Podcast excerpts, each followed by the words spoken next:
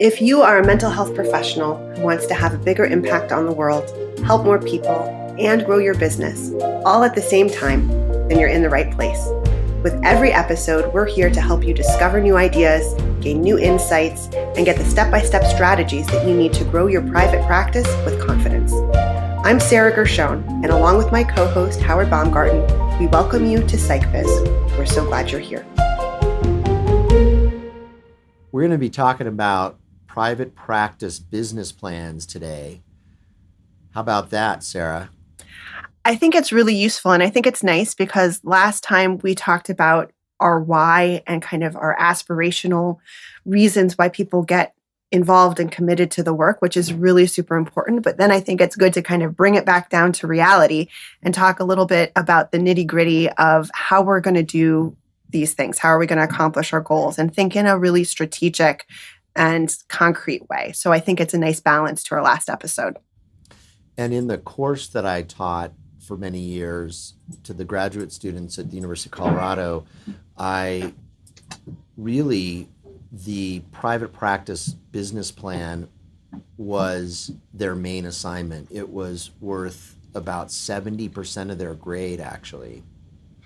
And people should know that we're going to talk about it today, but that doesn't mean that they have to, like, the idea is that then over the next many episodes, we're going to go more in depth about the different components. So this is kind of the overview of this part, this tool, and then we're going to talk over time more and like really flesh out the different sections of it um, to help people really clarify how to, you know, articulate and understand those different parts. Exactly. What I'm, what I'll do in this episode today is I'll talk about the elements of a private practice business plan, and we'll cover each element with maybe just one small piece of information. And of course, in the subsequent episodes, as you mentioned, we'll elaborate on each particular area of the plan. And you, the listener, can access the private practice business plan right inside this episode, as we'll put it in the show notes uh, for you to be able to download. It's a free download for you, and you can modify it however you like, of course. You can also follow along each episode as we talk about the specific areas episode by episode. And of course, in between, we'll be interviewing different folks in private practice and how their business is running and their plan is going.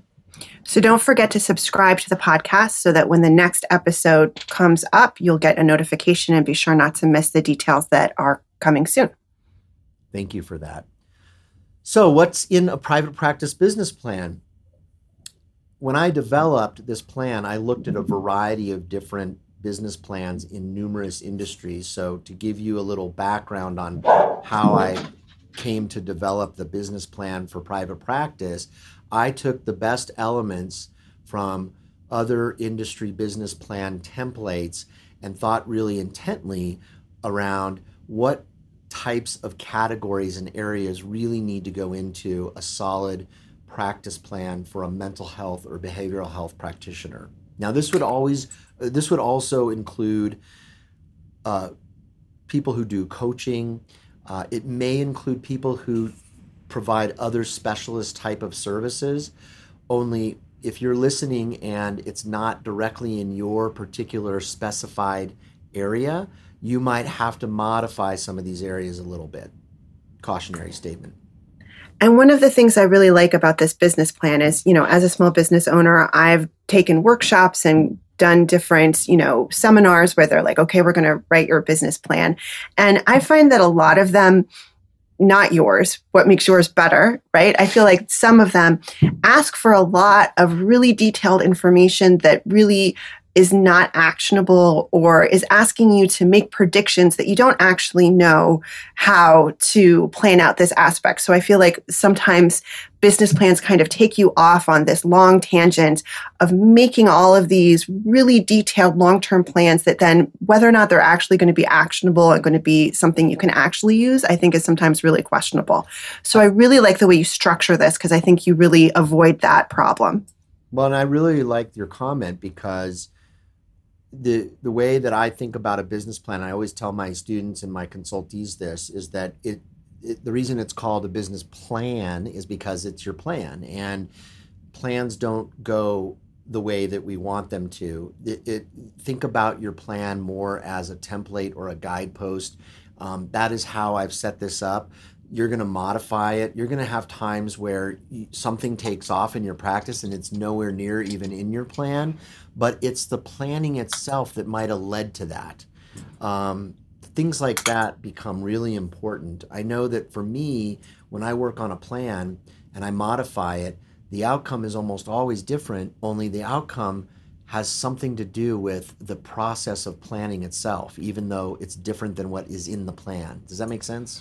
Absolutely. And I think that's so true in so many aspects of life, is that when you really think concretely and think about steps and the future and like make a clear kind of vision of where you want to go and how you want to get there, those give that gives you the clarity and the tools that you need to then be flexible when life changes. You kind of are like, okay, so I had planned on A, B, and C, and now there's this new thing that I didn't know about. So now how do I change? And it really gives you a way to be flexible rather than just completely knocked back into confusion and and you know, not knowing where you are, where you were, or where you're going. So I think it's it's tremendously valuable. And you know, I often say to my clients when we're working on a website, like, think of your website as a living document. And I think you have to take the same approach with the business plan, right? You're not writing anything in stone. It lives with you and changes and develops as your practice and your vision for the future evolves. I love that term, Sarah, you used, living document. Beautiful way of, of cap- encapsulating what this is about. Shall we dig in? Oh, yeah, absolutely. Cool. So here are the elements. The first thing is the executive summary. What I tell my students is, don't write this first because it's a summary. It, it's like, think of it like an abstract um, in a research article. You're going to summarize what the pl- what's in the plan after the plan is written. So you're going to want to skip this, and you're going to want to do all the other parts first and then go back and sort of talk about what's in the plan.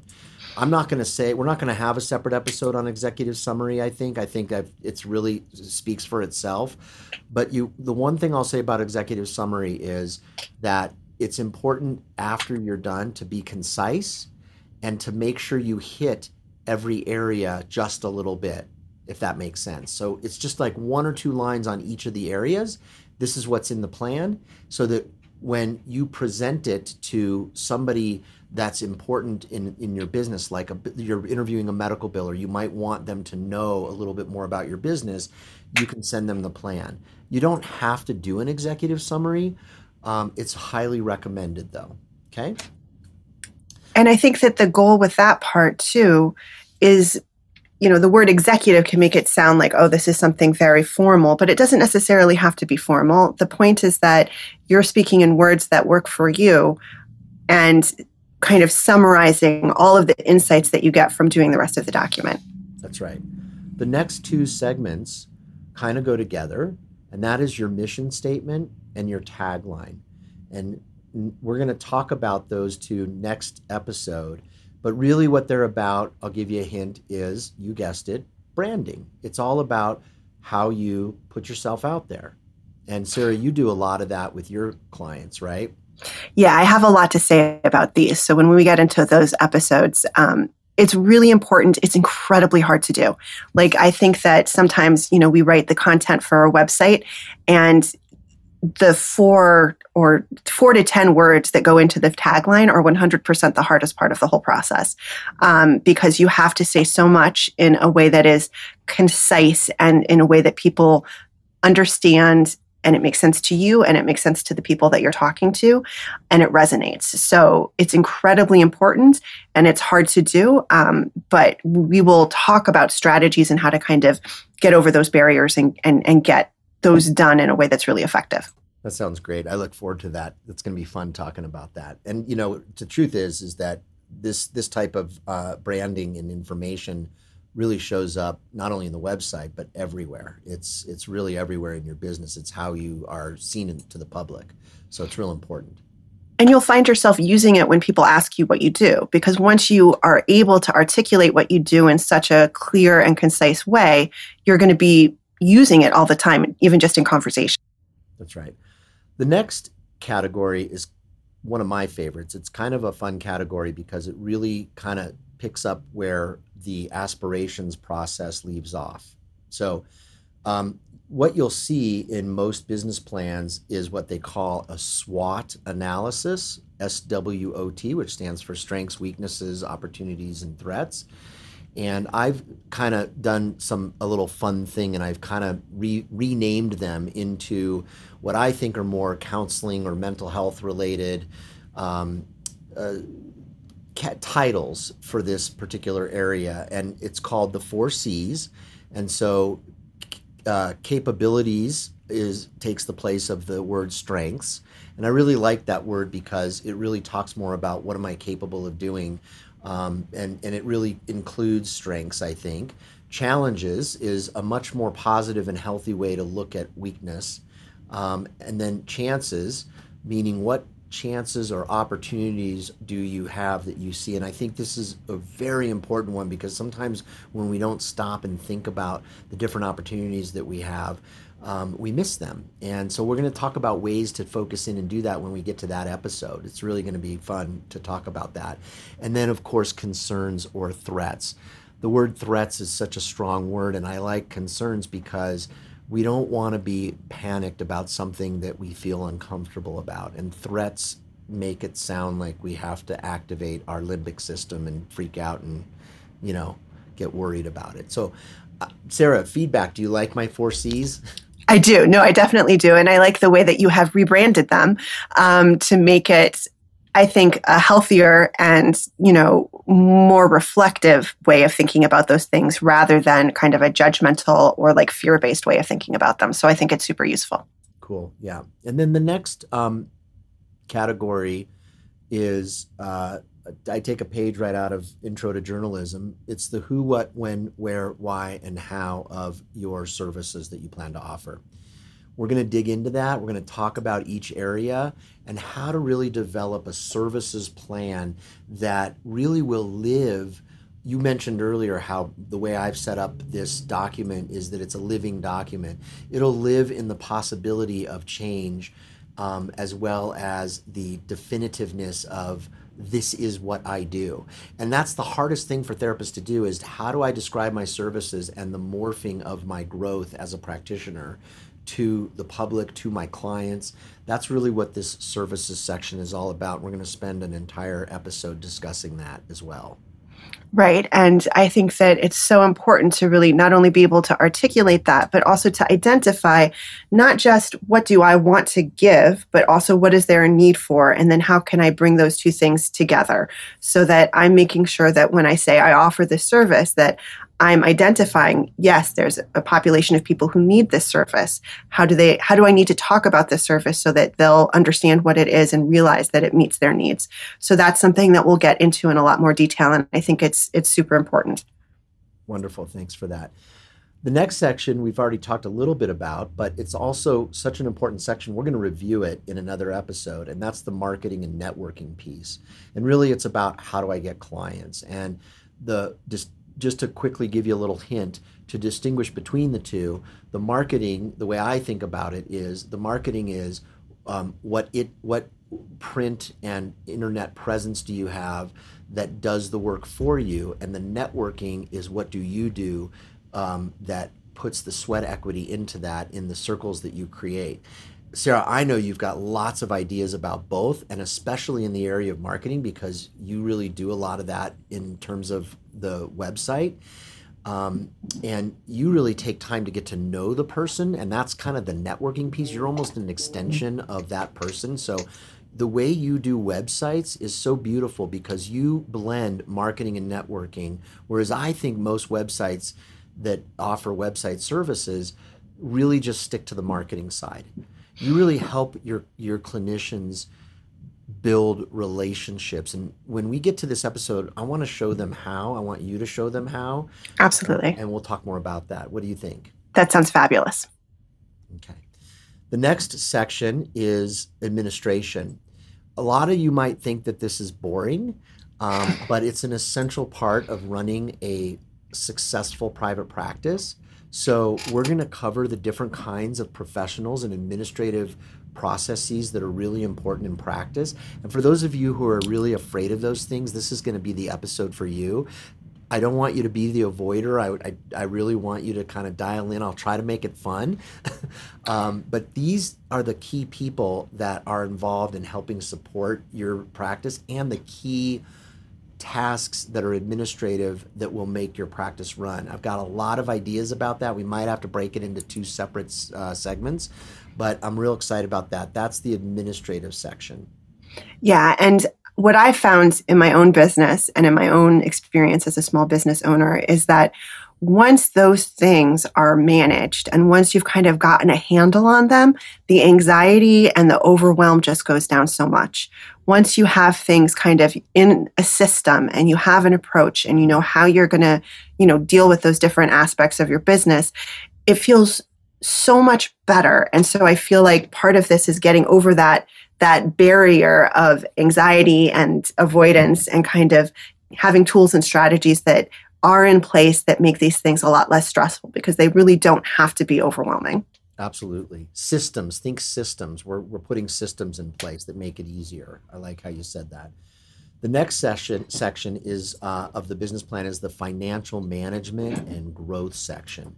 Now, many listeners are going to be excited about this particular section, and some are going to be a little bit fearful because a lot of clinicians get really fearful about, how do I deal with money? How do I set fees? How do I deal with the financial parts? It's really overwhelming for me. I just want to be a clinician and do my services and not worry about the money. And this is an area that gets neglected, I think, out of fear um, and inexperience. And so, um, you know, I come from a background of family business owners, and, um, you know, it's kind of how I fell into the business side of things. And I want to really help you, the listener, develop a solid financial management and growth plan that makes you feel comfortable dealing with all money matters. Yeah, and I will have some things to contribute here too, because I um, have found specific strategies that I use for finan- financial management in my business that um, I find tremendously helpful and very, very simple. And once put in place, they really help me to keep track of things in a way that is easy for me to do and easy for me to maintain consistently, because that's one of the main things too, is you want to have ways of managing these issues that you can keep up with so that it's not that you do it, you know, one month and then it gets behind. And so then you have kind of this buildup of things that you're behind on. Um, so yeah, this is definitely a really vital topic and area to kind of get a handle on in a really sustainable way. Okay, um, the next section is really a super important section, and it's something that found its way into the business plan that you won't find in any other fields typically. Um, and I think it's one of the most important sections in the plan because it really talks about treating all human beings humanely. And that is the section of diversity inclusion. You have to have a diversity inclusion plan. We're talking about culture and gender. We're talking about, you know, nowadays with the L G B T Q A I plus community um, and being able to appropriately uh, be inclusive and not exclusive. Um, and to have that written in your plan is really important in the form of mindfulness. So we're going to talk about ways to include people, ways to make your office um, diversity friendly, um, and also making sure that you're not practicing outside of the scope of your training. So there's a balance there, right? We're going to talk about how to in- write that up in, in a plan, in a separate section. Shall I go on? Yes, please. All right, good, sorry. Good, good. Well, you were, you were, I thought you were going to make a comment and I wasn't quite sure. So, okay. Um, the next section, or segment of the business plan, is the professional growth section. Um, and we're going to talk about ways to improve professional growth beyond graduate school, how to create a plan that is meaningful. I've got a ton of really cool ideas for helping you figure out ways to train yourself, and some that are cost uh, effective as well, and um, really creative and unique ways. Um, and of course, every state differs. So we're gonna wanna maybe talk a little bit about how, what to include in that section. Um, And I know, Sarah, you do a lot of professional growth in your industry of, of web design and whatnot, so you'll you'll probably want to talk a little bit about that, or even some of the clients that you serve and how they do their professional growth.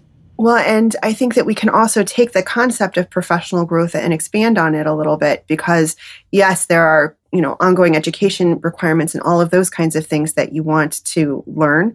But then there might be tools that you want to learn how to use more effectively. Do you have a newsletter? Do you need to learn how to use a, a newsletter system? Do you want to take a workshop on using a technology that's going to help you, you know, do a better job in running your practice? So it doesn't just have to be the classes that are related to the services you provide, but it can also be business-related classes that help you run your business better. Oh, I love that. I love that. And you might want to be a presenter yourself and see if you can use that as professional growth and development. Some states allow that.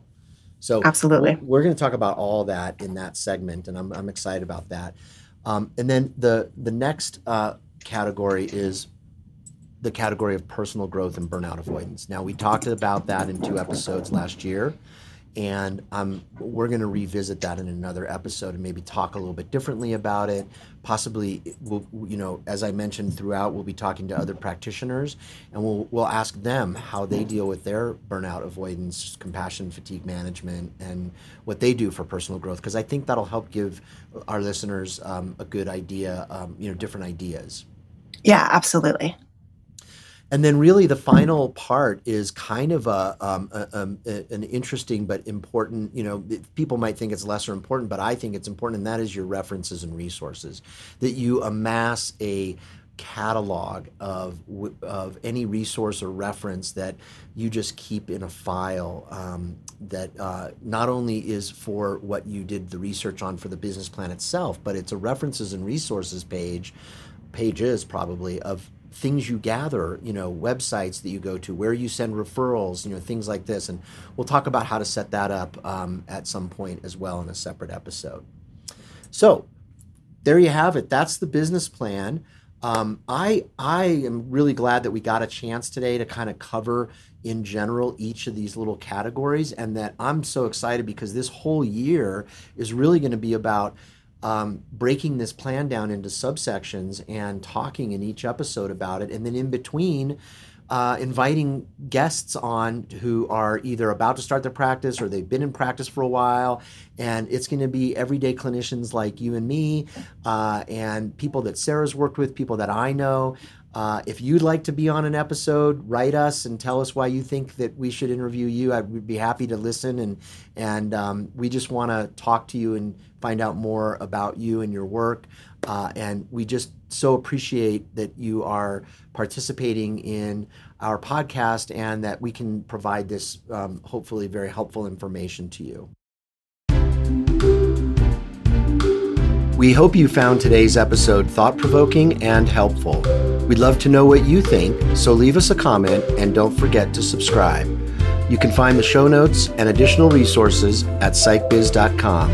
Thank you for listening.